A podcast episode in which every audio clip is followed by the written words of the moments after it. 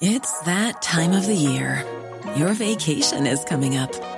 You can already hear the beach waves, feel the warm breeze, relax, and think about work. You really, really want it all to work out while you're away. Monday.com gives you and the team that peace of mind. When all work is on one platform and everyone's in sync, things just flow wherever you are. Tap the banner to go to Monday.com.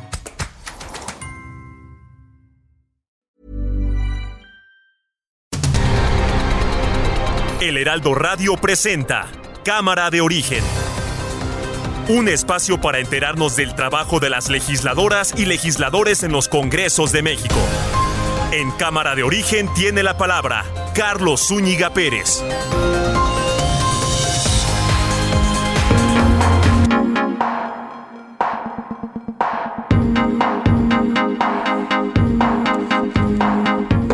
Tal? ¿Qué tal? ¿Cómo está? Muy buenas tardes. Gracias por acompañarnos a esta nueva emisión de Cámara de Origen a través de las frecuencias de El Heraldo Radio. Les habla Carlos Zúñiga Pérez en este día lunes 6 de junio de 2022. Pasó ya la jornada electoral. Una jornada que hay que señalarlo con poco entusiasmo. La participación fue escasa y apenas en Tamaulipas se rebasó la mitad de los que estaban convocados a elegir a su gobernador. Fueron los que acudieron poco más de la mitad. Fuera de allí, el resto de los estados tuvieron una ínfima participación, que es algo que también se tiene que revisar. Independientemente del triunfo de un partido político o de otro, de la derrota de cierto candidato de cierto proyecto, es por qué tan pocas personas acuden a votar en un proceso como el que se vivió el día de ayer. Además fueron campañas que pues de plano no entusiasmaron, no hay nada memorable de estas campañas de 2022 y quizá, quizá eso fue lo que influyó para que ayer a la hora de ir a votar pues muchas personas dijeron mejor mejor me quedo en casa o mejor hago otra actividad y que otros estén pues em, eh, eligiendo por mí a ver qué es lo que se hace. Vamos a estar, por supuesto, revisando qué fue lo que pasó en eh, los seis estados donde se eligió gobernador y por supuesto tendremos la actualización de las noticias del momento. Arrancamos escuchando, como siempre lo hacemos, cómo va la información a esta hora del día. Ricardo Anaya ¿en serio nos vamos a pelear con Estados Unidos para defender a tres dictadores? Yo tengo una propuesta bien concreta, que López Obrador deje de defender tiranos, asistir a la cumbre de las Américas, donde se discutirá sobre el futuro de nuestro continente y ponernos del lado correcto de la historia, a favor de la democracia, a favor de la libertad y a favor de la justicia. Acerca de la cumbre, ya poder informarle al pueblo de México que no voy a asistir a la cumbre. Va en mi representación y en la del gobierno Marcelo Ebrat. Y no voy a la cumbre porque no se invita a todos los países de América. Eh, viene también, bueno, vienen gobernadores salientes, eh, los va a invitar a su gabinete a conformar. Algunos sí. Eh, ¿Algún nombre ahí? Ah, no, no es de Oaxaca, de Hidalgo. Poco a poco, poco a poco. Oaxaca, Hidalgo. Este, sí, poco a poco, poco a poco. Tienen experiencia, pueden representar a México en otros países, pueden ayudar aquí. Deben de hacer una revisión de su estrategia. Les afecta mucho, se los digo de manera sincera, su clasismo su racismo. Diputado Alejandro Moreno, presidente nacional del PRI. Una campaña brutal desde el gobierno de la República, sistemática, todos los días para entrometerse en el proceso federal. Una campaña de Estado. Y a pesar de todo ello, la coalición va por México. Ganamos dos entidades federativas muy importantes. Durango con Esteban Villegas con más de 15 puntos Aguascalientes con Tere Jiménez con más de 20 puntos y estamos en la disputa para esperar el conteo de las actas final en Tamaulipas. Marco Cortés, presidente nacional del PAN. Morena y el presidente se quedó muy lejos de su tan anunciado 6 de 6 a través de todos sus secretarios de Estado que estuvieron ilegalmente en campaña y a través de todos sus dirigentes. Y hay que recordar también que crecimos en todos los estados. Hoy los resultados son mucho mejor de lo que se anticipaban en las encuestas. Mario Delgado, presidente nacional de Morena.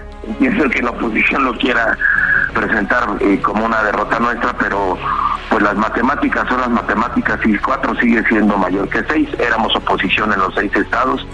cuatro es mayor que seis. Cuatro es mayor que dos. Bueno, le fallaron ahí las matemáticas a Mario Delgado, pero pues estaba contento. La idea era decir que de cuatro gubernaturas que no tenía Morena, pues ahora las va a tener. Como partido gobiernan 20 entidades ya y si se consideran a los aliados que tienen, por ejemplo, en Morelos con el PES de Cuauhtémoc Blanco y al Partido Verde Ecologista de México en eh, San Luis Potosí, pues tendrían 22. ¿Serán 24 el próximo año con Coahuila y Estado de México? Será interesante verlo. Vamos a más de la información de este día. Javier López Zavala, quien fue secretario de gobierno durante el sexenio del periodista Mario Marín allá en Puebla, fue detenido presuntamente para ser investigado por el feminicidio de la activista y su expareja Cecilia Monzón. Él incluso fue candidato a la gubernatura de Puebla en 2010 y en 2019 mostró su apoyo al actual gobernador Miguel Barbosa. Fue detenido hoy en la mañana en la colonia Libertad, ubicada en Puebla, capital. Hay un detenido ya por el caso de eh, la muerte de la ejecución de Cecilia Monzón. La jefa de gobierno de la Ciudad de México, Claudia Sheinbaum, informó que el secretario de Desarrollo Urbano y Vivienda, Rafael Gregorio Gómez Cruz, ya fue separado de su cargo mientras se investiga una denuncia en su contra por abuso sexual. Lo acusó una propia empleada de esta secretaría. Mientras el secretario de Gobierno de la Ciudad de México, Martí Bates Guadarrama, informó que a partir de hoy van a retomar las mesas de diálogo con los transportistas que hicieron un paro la semana pasada y que también bloquearon 16 puntos de esta Ciudad de México. Y esta eh, mesa de trabajo, una de tantas que ya se han hecho es para eh, que se negocien 15 temas que deberán cumplir a corto plazo.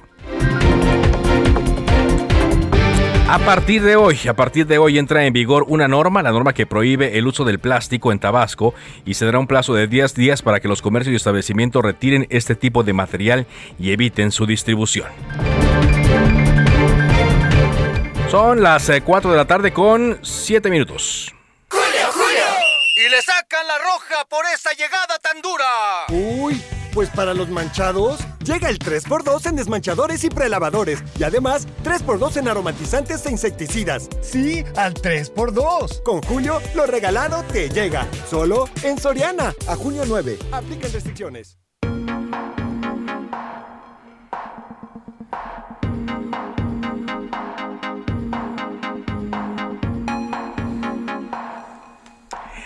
Avanzamos eh, en la información, hoy viendo la portada de El Heraldo de México, alcanzamos a ver cómo se distribuyó ya la, pues, eh, el panorama político, el mapa político aquí en México, con cuatro gubernaturas que Morena se agencia, cuatro más, la de Hidalgo, donde gana Julio Menchaca, con más del 60% de los votos. En Oaxaca, Salomón Jara también con más del 60%. En Quintana Roo, Mara Lazama también es, pues arañando los 60 puntos porcentuales. Américo Villarreal, 52.7% contra 44.8%, quizá fue la más reñida.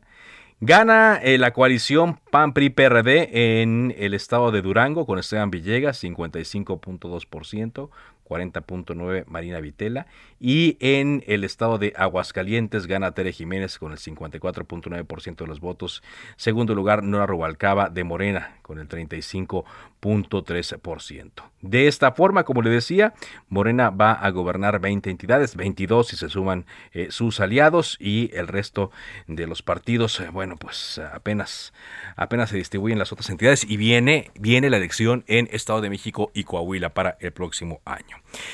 ¿Qué escuchábamos anoche en las distintas coberturas que se hicieron eh, noticiosas de esta elección? Pues que cada quien daba como un triunfo y eh, el resultado Mario Delgado, diciendo pues que ganan cuatro gubernaturas que no tenían, y los dirigentes de la coalición eh, Va por México diciendo que pues habían retenido dos entidades y que de esta forma no se habían llevado el carro completo. Por eso hablaban de que hay tiro incluso para el año 2024.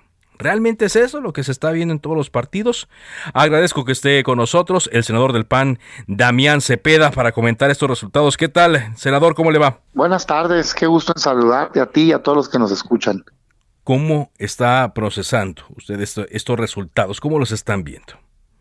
Fíjate que yo tengo una opinión distinta a lo que se ha querido proyectar por parte de la dirigencia. Me parece que los datos nos hablan de una elección muy dura, con resultados no solo negativos, sino desastrosos. Desastrosos, sí. Que, Sí, sí, por supuesto. Y creo que pues te hace mal en querer simular o engañar que hubo un triunfo en una elección en donde claramente no fue así. Por supuesto, felicito a aquellas candidaturas que resultaron exitosas, particularmente Aguascalientes, me da mucho gusto, gran candidata y creo que gran gobierno el que se tenía también y se consolida. Y qué bueno que se ganó en otros lugares, municipios, estados, en fin. Pero al final, la elección, los datos eran los siguientes. Cuando empezó la jornada, los seis estados que estaban sujetos a elección los gobernaba un partido distinto a Morena. Particularmente el PAN o el PRI, nosotros gobernábamos cuatro y el PRI dos. Se ha tomado la decisión de ir juntos en algunos lados, en otros no, pues en fin, bueno, el 100% de los estados estaban gobernados por uno de esos dos partidos. Y cuando acaba la jornada, pues ya solo dos de esos seis y Morena que tenía cero, acaba la jornada que va a gobernar cuatro. Pues en qué planeta eso es ganar, pues, ¿no? O sea, perdiste cuatro estados, pues, pues, o sea, lo mínimo esperado para una elección es mantener lo que tienes. Visto desde el PAN, gobernábamos cuatro y terminamos gobernando uno, porque el segundo que se ganó, si bien vas en alianza, pues realmente se lo diste a otro partido, pues no, no lo vas a gobernar tú, pues no. Entonces yo creo que con esos resultados, pues es vergonzoso y ridículo querer salir a decir que se ganó y hacer una fiesta y batucada y todo, cuando pues perdiste estados, o sea, yo no digo que te des latigazos, yo no digo que te automutiles, no, o sea, ni siquiera estoy planteando una hoguera, ni cuchillo, nada, simplemente es hagamos una reflexión seria de lo difícil que estuvo esta elección para poder corregir el rumbo. Pero se podría, sí se puede, a, a, dos años de una elección presidencial, Damián, ¿es factible? ¿Es posible corregir el rumbo? Yo creo que sí, porque están muy claros los ejemplos de cómo puedes ganar. A ver, mira, 2021 pasó lo mismo, ¿eh? Ganamos y no sé qué. Yo decía, oigan, hubo 15 gobiernos estatales en juego y la alianza ganó cero, cero. Y dices que ganaste. O sea, y esa elección mostró que sí se le puede ganar a Morena. Hubo cuatro estados que se le ganaron, Querétaro y Chihuahua el PAN, Movimiento Ciudadano Nuevo León, el Verde San Luis y de hecho Campeche también se lo ganó Movimiento Ciudadano, no más que se los quitaron, ¿no? Entonces sí se le puede ganar pero parecería que hay que apostar más por, una, por tener identidad, por buenas candidaturas, buenos gobiernos, despertar esperanza de futuro y no querer representar el pasado. Porque incluso en esta misma elección los estados que se les ganaron, los ganó el partido dominante. O sea, en Aguascalientes el PAN por sí mismo ganó esa elección, ahí están los votos, y en Durango el PRI. ¿no? Entonces, no parece ser que la respuesta sea esta amalgama que aparte la ciudadanía claramente ha dicho que rechaza, pues, o sea, cuando tú le preguntas a los ciudadanos, según los datos de encuestas nacionales publicadas, 58% te contesta que el partido que más daño le ha hecho a México es el PRI, y tú quieres ir abrazado de eso. Hay grandes personas, pero como institución parece ser que hay un rechazo fuerte. Yo digo, claro que se puede si seguimos el ejemplo de los estados donde hemos tenido buenos resultados, pero lo que no nos va a llevar a nada bueno es el autoengaño. O sea, hoy, pues es que hoy, a ver, dime tú, escuchando lo que dice la dirigencia, ¿te parece que van a mover un centímetro la estrategia? A mí no, porque lo que yo escucho es que estamos perfectos. Yo digo, fíjate qué curiosa manera de leer las cosas. Eh, ayer, estos seis estados lo gobiernan a 15.6 millones de ciudadanos, ¿sí? Esos 15.6 millones de ciudadanos, cuando inició el día, antes de la elección, estaban todos gobernados por un partido distinto a Morena. Cuando acabó el día van a estar gobernados 12.5 millones de personas, de esas 15.6 por Morena. Y te atreves a decir que fue un gran día cuando perdiste 12.5 millones de personas gobernadas, de 15.6 posibles. No, por Dios, de veras, es que es increíble. Y yo mi comentario de verdad que lo hago en un ánimo constructivo. O sea, yo creo que el PAN puede ser la esperanza de cambio para este país, pero tenemos que sacudirnos ya, tenemos que dejar el autoelogio y pasar una reflexión profunda de los ajustes que tenemos que hacer en otros países, estoy predicando con el senador Damián Cepeda, ante un resultado de esta naturaleza, ya las dirigencias estarían presentando su renuncia, ¿eh? con todos, o sea, todos los integrantes. Y aquí en México, eh, pues no, pareciera que se aferran y, lo festejan más. Eh, ¿No es momento de un cambio en las dirigencias? ¿O no es solamente con el cambio de las dirigencias con lo que esto se volvería más competitiva la oposición? Yo creo que tiene que abrirse una reflexión fuerte, profunda al interior del partido, como hace rato que no la hay. O sea, el debate interno, la verdad es que ahorita está agotado y que ahí se tomen las decisiones, porque yo ahorita pudiera estar de acuerdo o no con tu planteamiento, pero entonces ya todo se va a convertir eso. Y parecería que el debate, ah, no, es que quiere que se vaya la persona. La verdad es que yo no lo estoy personalizando.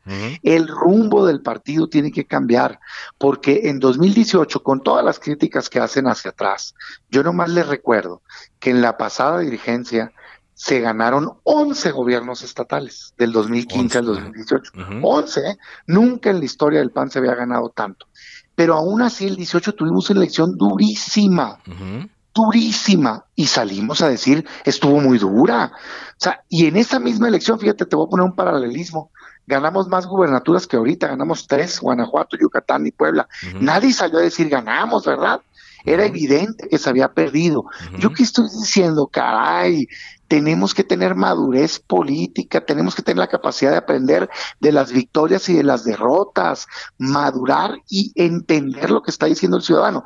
Yo lo que veo ahorita es más bien que se tomó una decisión y se dice y se hace lo que sea para justificar esa decisión, en lugar de valorar la decisión por los resultados. ¿A qué decisión me refiero? A esta decisión de ir en alianza con el PRI particularmente, pues, ¿no? Entonces, todo es, no, no vamos a decir esto porque puede afectar eso. Espérense, vamos viendo lo que el ciudadano nos está diciendo. Yo no tengo la verdad absoluta, pero la evidencia muestra que ha sido un fracaso y que donde hemos tenido éxito ha sido con planteamientos distintos, de cambio, de visión de futuro, de una alternativa positiva. Construyamos eso. Eso me importa más a mí que las personas en términos de quién, del nombre y el apellido. Yo no voy a entrar en una guerra de tal persona o cual, no me interesa. Lo que me interesa es que el PAN corrige el rumbo, porque ahorita creo que estamos perdiendo la oportunidad. Mm, y ya van varias, ¿no? Oportunidades eh, perdidas eh, en estas elecciones del año pasado, en las de 2022, quizás las que vengan de 2023. Y pareciera que también esta alianza pues eh, le tiene la mesa servida para que Morena gane tranquilamente lo que esté en disputa en 2024 y directamente la, la, presidencia de la República. O sea, no hay nada en estos momentos que indique que Morena pueda perder esa elección también. Si continúan las cosas como están, sin duda no, porque el resultado es evidente, pues por eso digo que están celebrando, ¿no? Digo, qué bueno, pues yo también celebro que hayamos ganado Aguascalientes, me da mucho gusto y creo que tiene un porqué. Buena candidata, buen gobierno, en fin, mi identidad muy marcada del PAN, ahí está.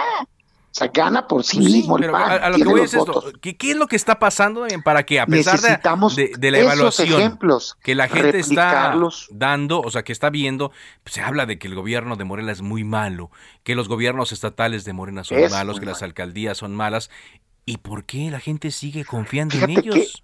Digo, primero la gente no se equivoca, ¿eh? O sea, es el que el político que dice que se equivoca, la gente, puta, vete a tu casa, pues, ¿no? Más bien te equivocas tú que no sabes este, adecuarte a lo que la ciudadanía está pidiendo. O sea, habla también de una falta de astucia que hemos tenido para presentar un proyecto que sea llamativo, que, que despierta esperanza, como si se pudo en Querétaro, en Chihuahua, como se pudo ahora en Aguascalientes, como pudo MC en Nuevo León, en Campeche, en fin, que el mismo verde nos gustará o no en San Luis. O sea, tienes que despertar esperanza, porque parece ser que cuando se despierta esperanza no es relevante la alianza. O sea, los estados que se les han ganado no se les han ganado así, pues, ¿no? O sea, y a mí me da mucho la atención cómo se quiere forzar un argumento cuando hay más evidencia de otro lado. Yo diría, ¿por qué no dedicarnos primero a fortalecer la oferta, por ejemplo, en este caso del PAN. ¿Yo qué haría ahorita?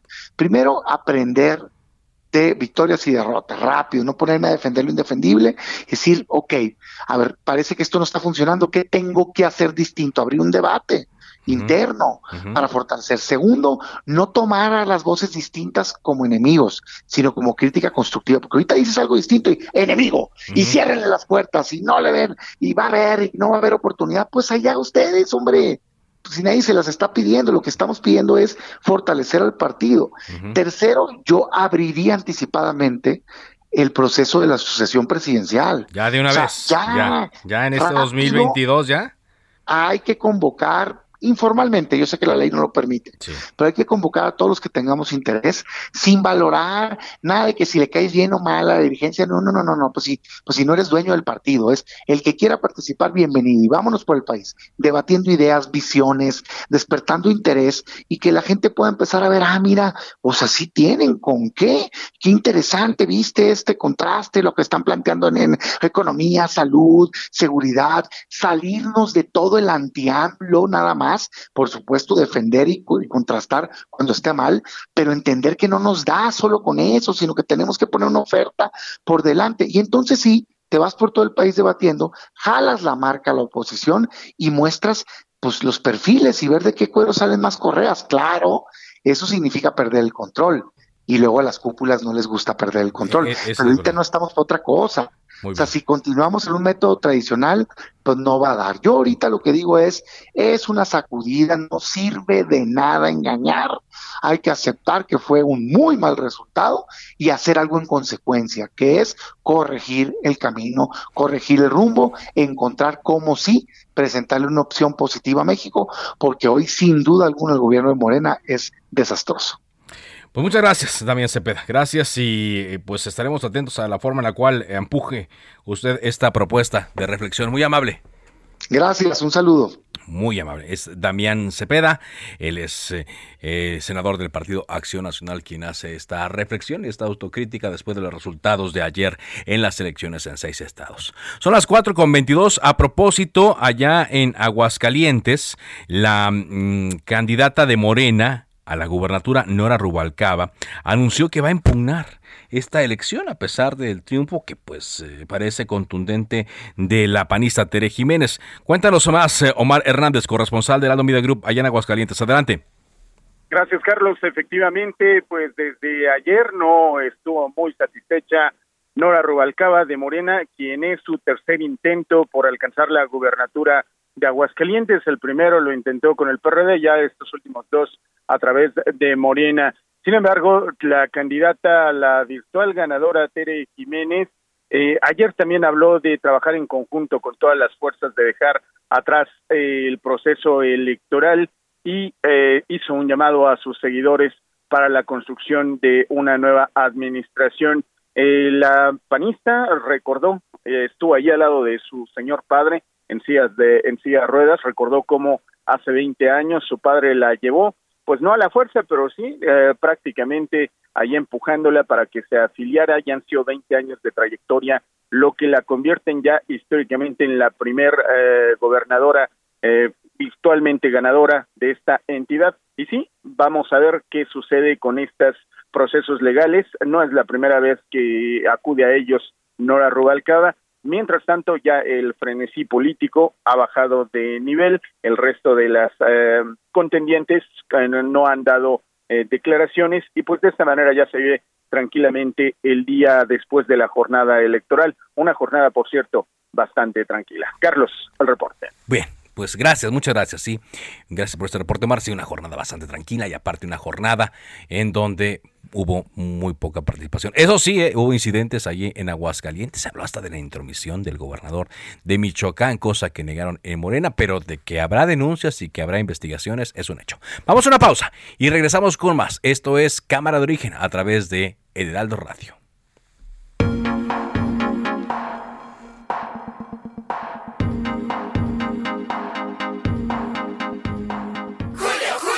Aprovecha el 2x1 en todos los pantalones de mezclilla. Sí, 2x1 en pantalones de mezclilla. Y además, 30% de descuento en ropa exterior marca Cherokee y Yaka Joe para toda la familia. Con Julio, lo regalado te llega. Solo en Soriana. A junio 6. Aplican restricciones.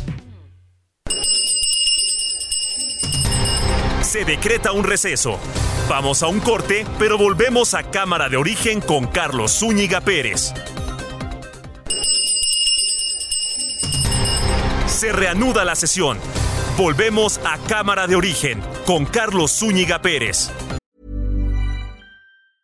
Hey, I'm Ryan Reynolds. Recently, I asked Mint Mobile's legal team if big wireless companies are allowed to raise prices due to inflation. They said yes. And then when I asked if raising prices technically violates those onerous two year contracts, they said, What the f are you talking about, you insane Hollywood ass? So to recap, we're cutting the price of Mint Unlimited from $30 a month to just $15 a month. Give it a try at mintmobile.com slash switch. $45 upfront for three months plus taxes and fees. Promo rate for new customers for limited time. Unlimited more than 40 gigabytes per month. Slows. Full terms at mintmobile.com.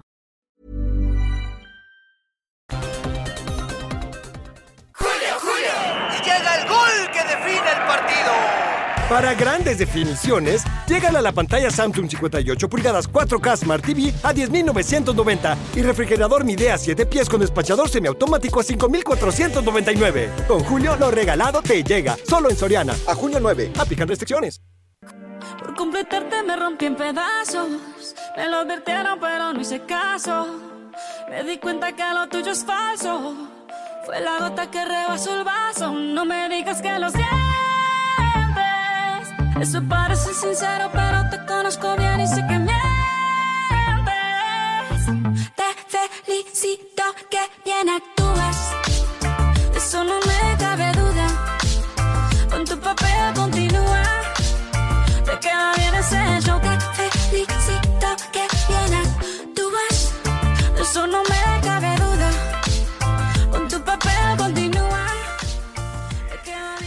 Bueno, pues eh, es esta canción de Shakira y Ro Alejandro que se llama Te Felicito.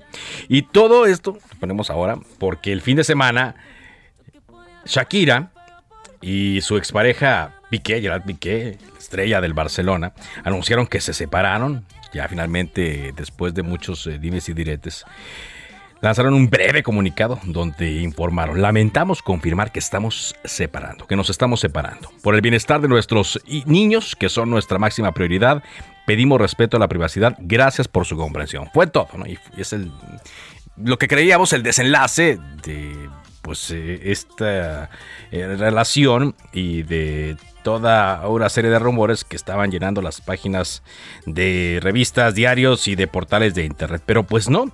Resulta que a raíz de esto, tanto los nombres de Shakira y Piqué se convirtieron en los temas más buscados en Google durante el fin de semana.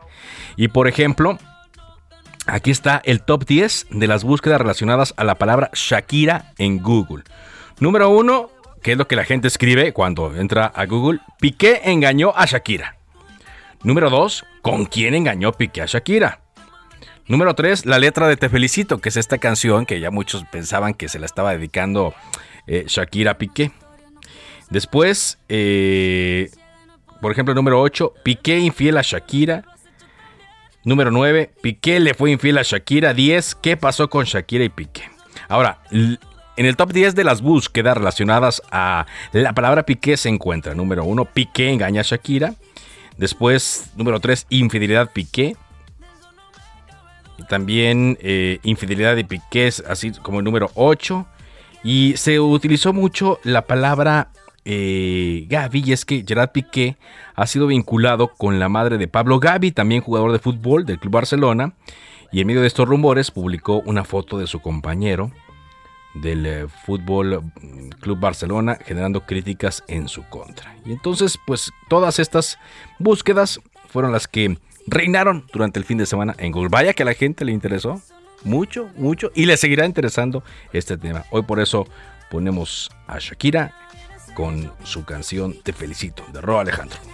Tú vas, eso no me cabe duda.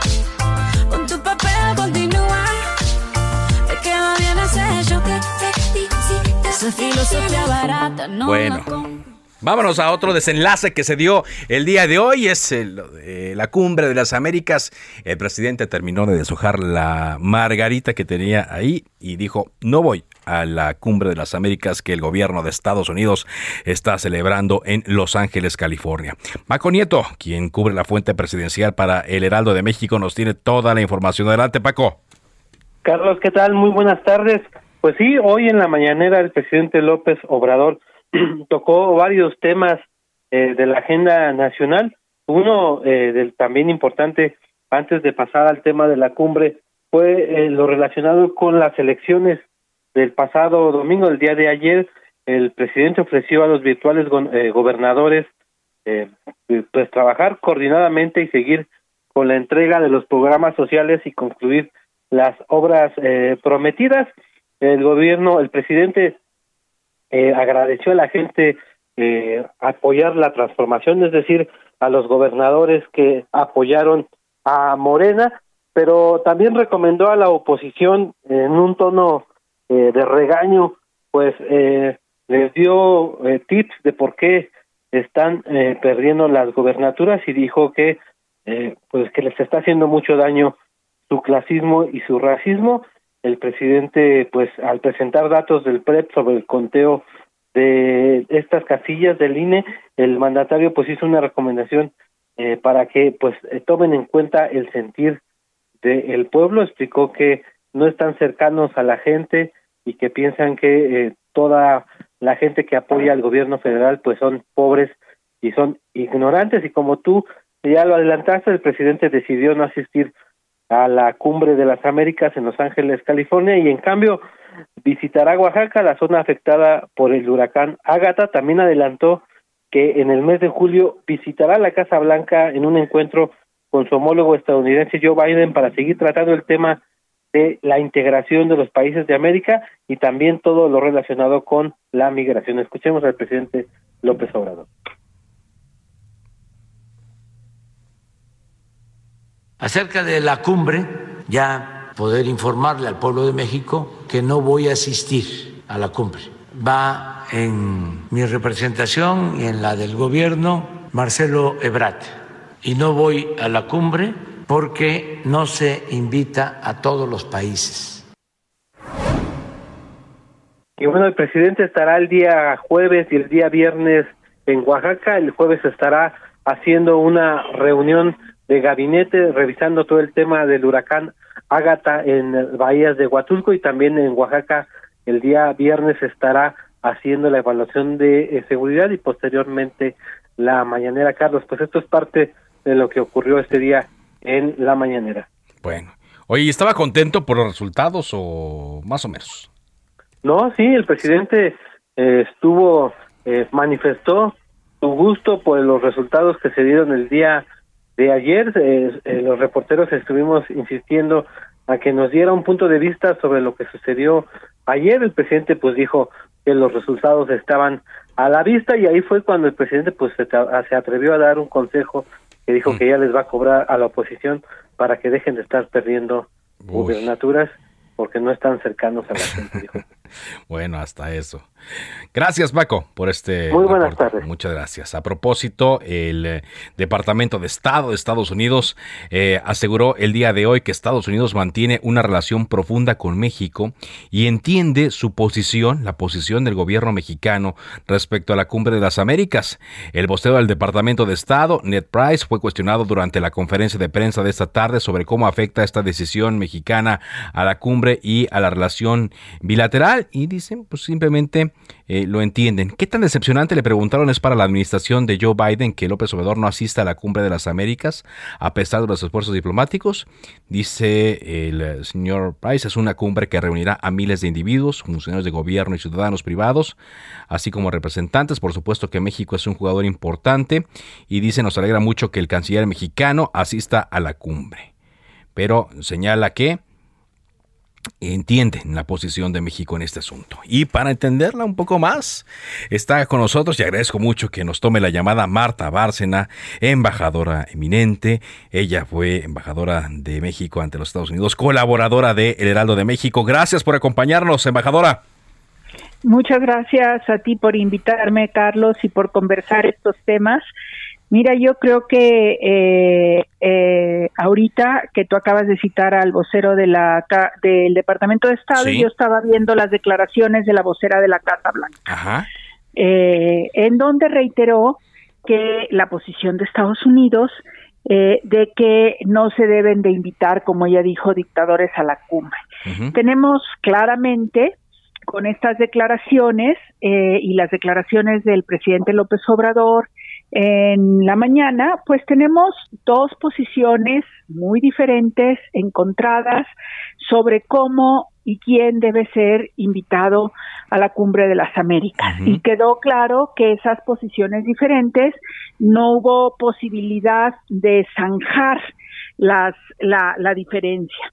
Sin embargo, ambos países reconocen la importancia de la relación bilateral y yo creo que están haciendo un esfuerzo para que esta diferencia con respecto a la cumbre no contamine, por decir de alguna manera, esa relación bilateral. que es importantísima eh, para México. Muy importante para México y también lo es para Estados Unidos, ¿eh? esa relación. Ahora, ¿quiere decir que todo irá como si nada hubiera pasado, miel sobre hojuelas.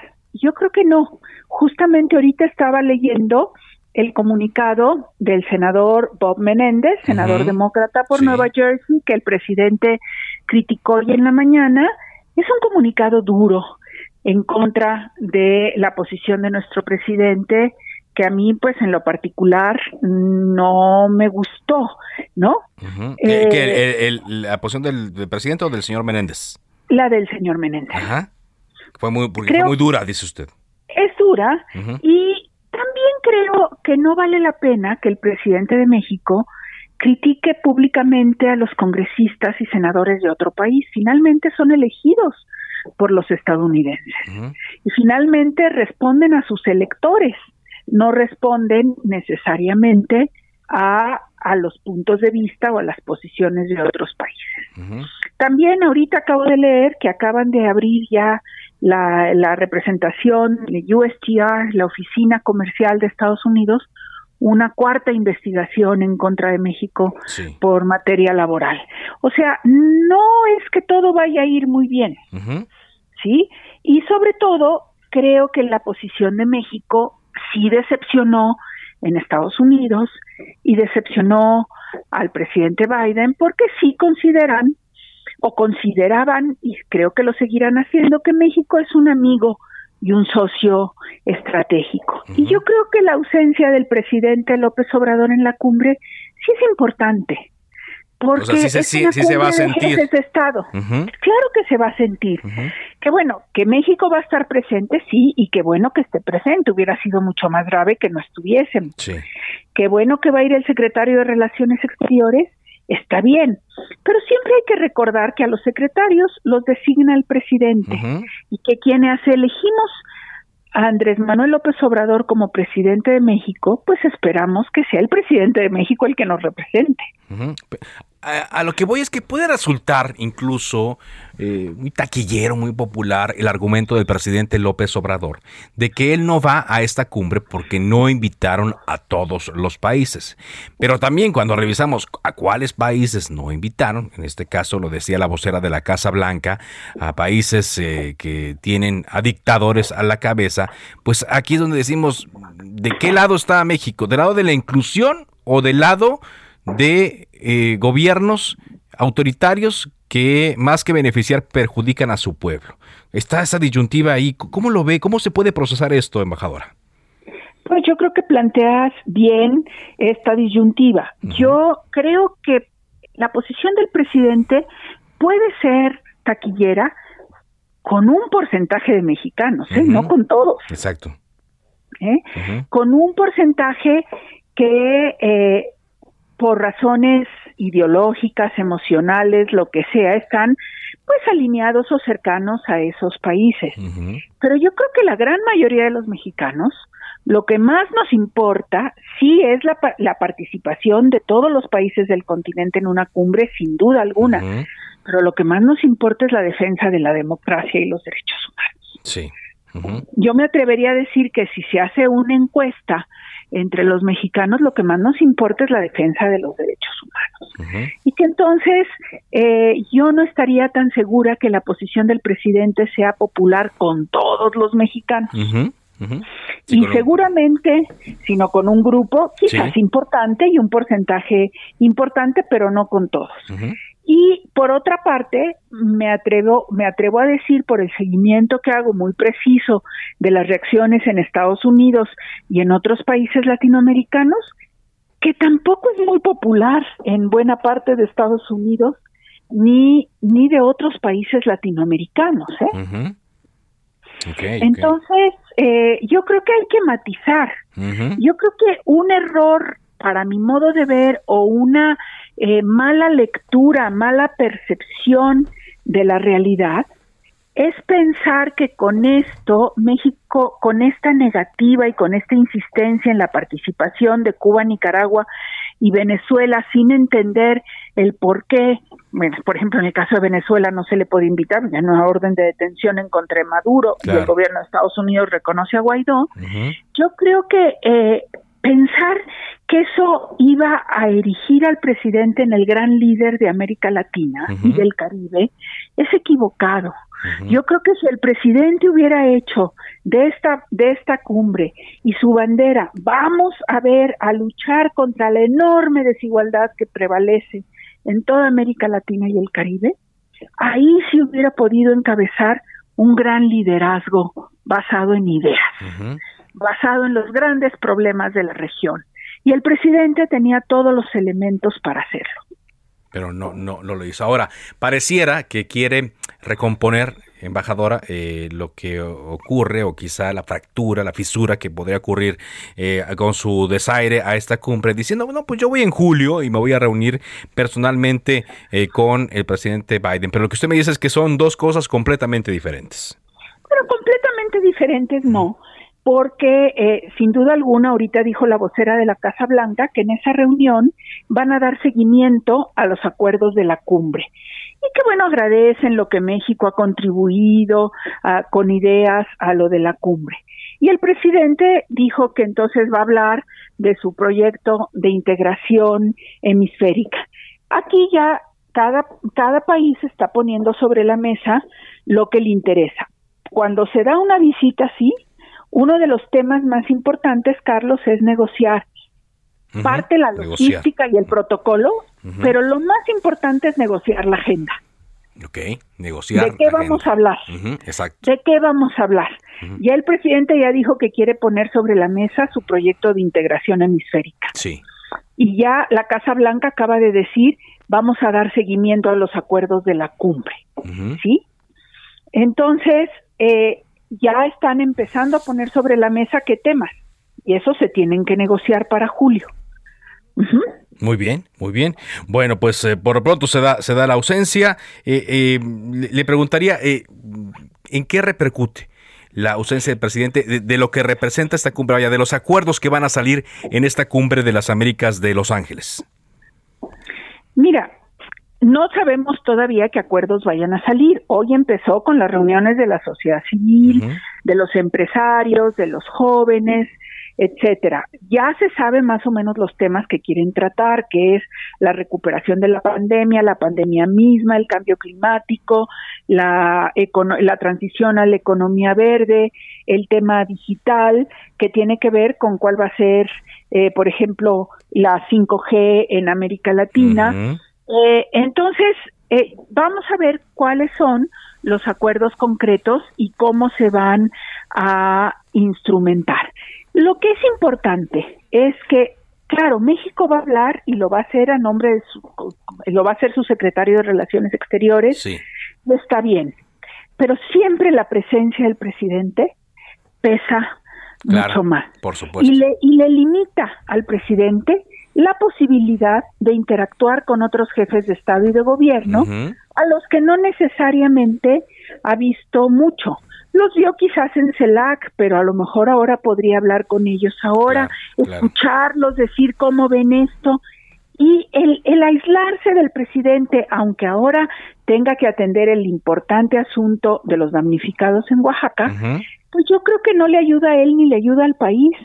Yo siempre he estado a favor, y lo digo públicamente porque se lo dije en privado muchas veces, a, a favor de que el presidente de México participe en los foros internacionales, en las cumbres internacionales. Ir a todos, no, hay que ser selectivos. Sí. Pero creo que este, y creo que esta cumbre era importante y que desde la mesa pudo haber dicho lo mismo. Señores, yo estoy aquí, pero me hubiera gustado que estuvieran Cuba, Nicaragua y Venezuela y que hubiera dado sus razones. Claro. Claro, una oportunidad perdida. Embajadora, como siempre, es un gusto platicar con usted. Igualmente, Gracias. Carlos. Y saludos al auditorio. Por supuesto. Marta Bárcena, embajadora eminente de México. Siguiendo con estos temas diplomáticos, Quirino Ordaz presentó hoy al rey Felipe VI sus cartas credenciales que lo acreditan como embajador extraordinario y plenipotenciario de los Estados Unidos mexicanos en el Reino de España. La presentación de cartas credenciales es una de las ceremonias más antiguas del mundo y con ello culmina el proceso de acreditación a partir del cual el embajador asume todas sus facultades como representante del Estado mexicano.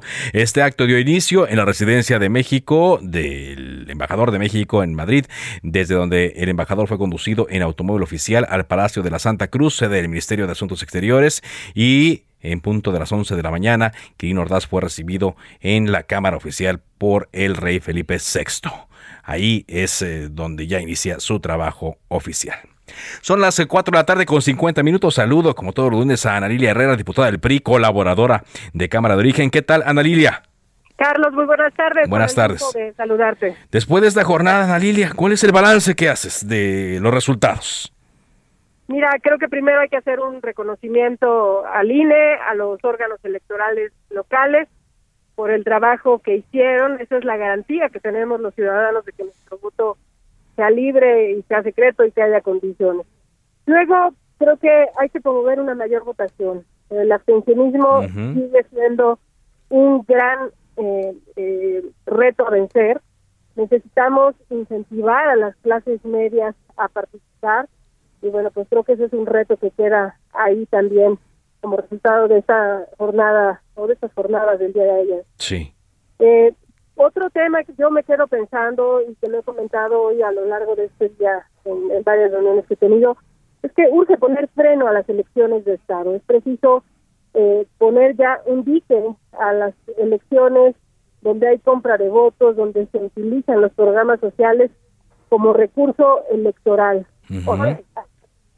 con la necesidad de la gente, diciendo, diciendo que se van a quitar esos programas si no votan por quienes hoy son mayoría en la Cámara Federal.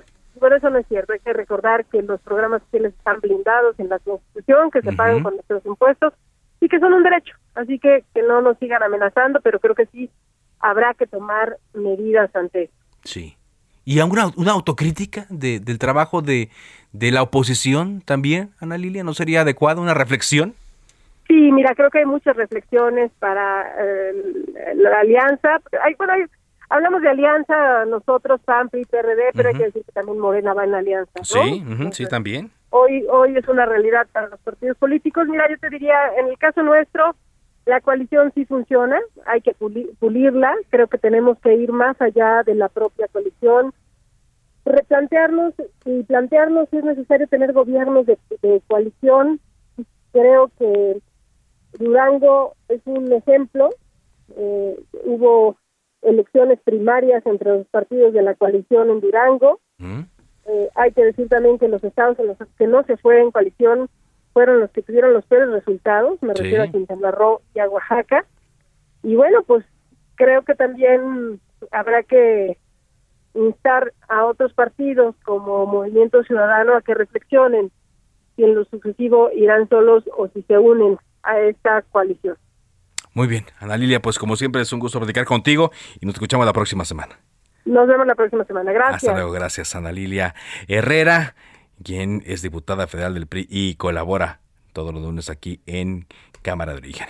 Antes de irnos, le comento que este fin de semana la Policía de Investigación de la Fiscalía General de la República, correjo, de la Fiscalía General de Justicia de la Ciudad de México, detuvo a Francisco Javier Reyes de la Campa, quien fue director del Banco Accendo.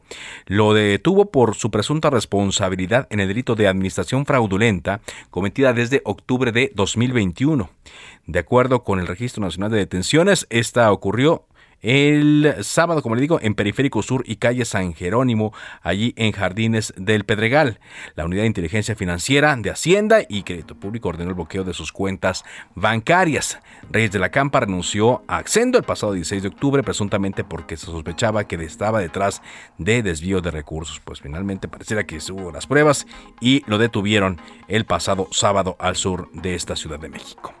De esta forma llegamos a la parte final de Cámara de Origen. Gracias por habernos acompañado, arrancando esta semana con mucha, mucha información. Le invito a que sigan la sintonía de Heraldo Radio, enseguida referente informativo. Yo les espero mañana a partir de las 4 de la tarde, tiempo del centro de México. Mi nombre es Carlos Úñiga Pérez, me encuentra en la cuenta de Twitter arroba carloszup. Por ahora es cuanto. Buenas tardes.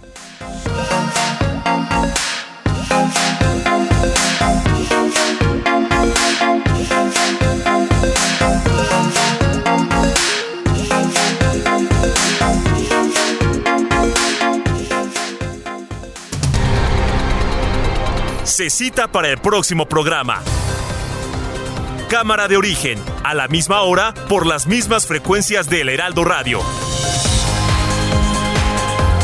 Se levanta la sesión.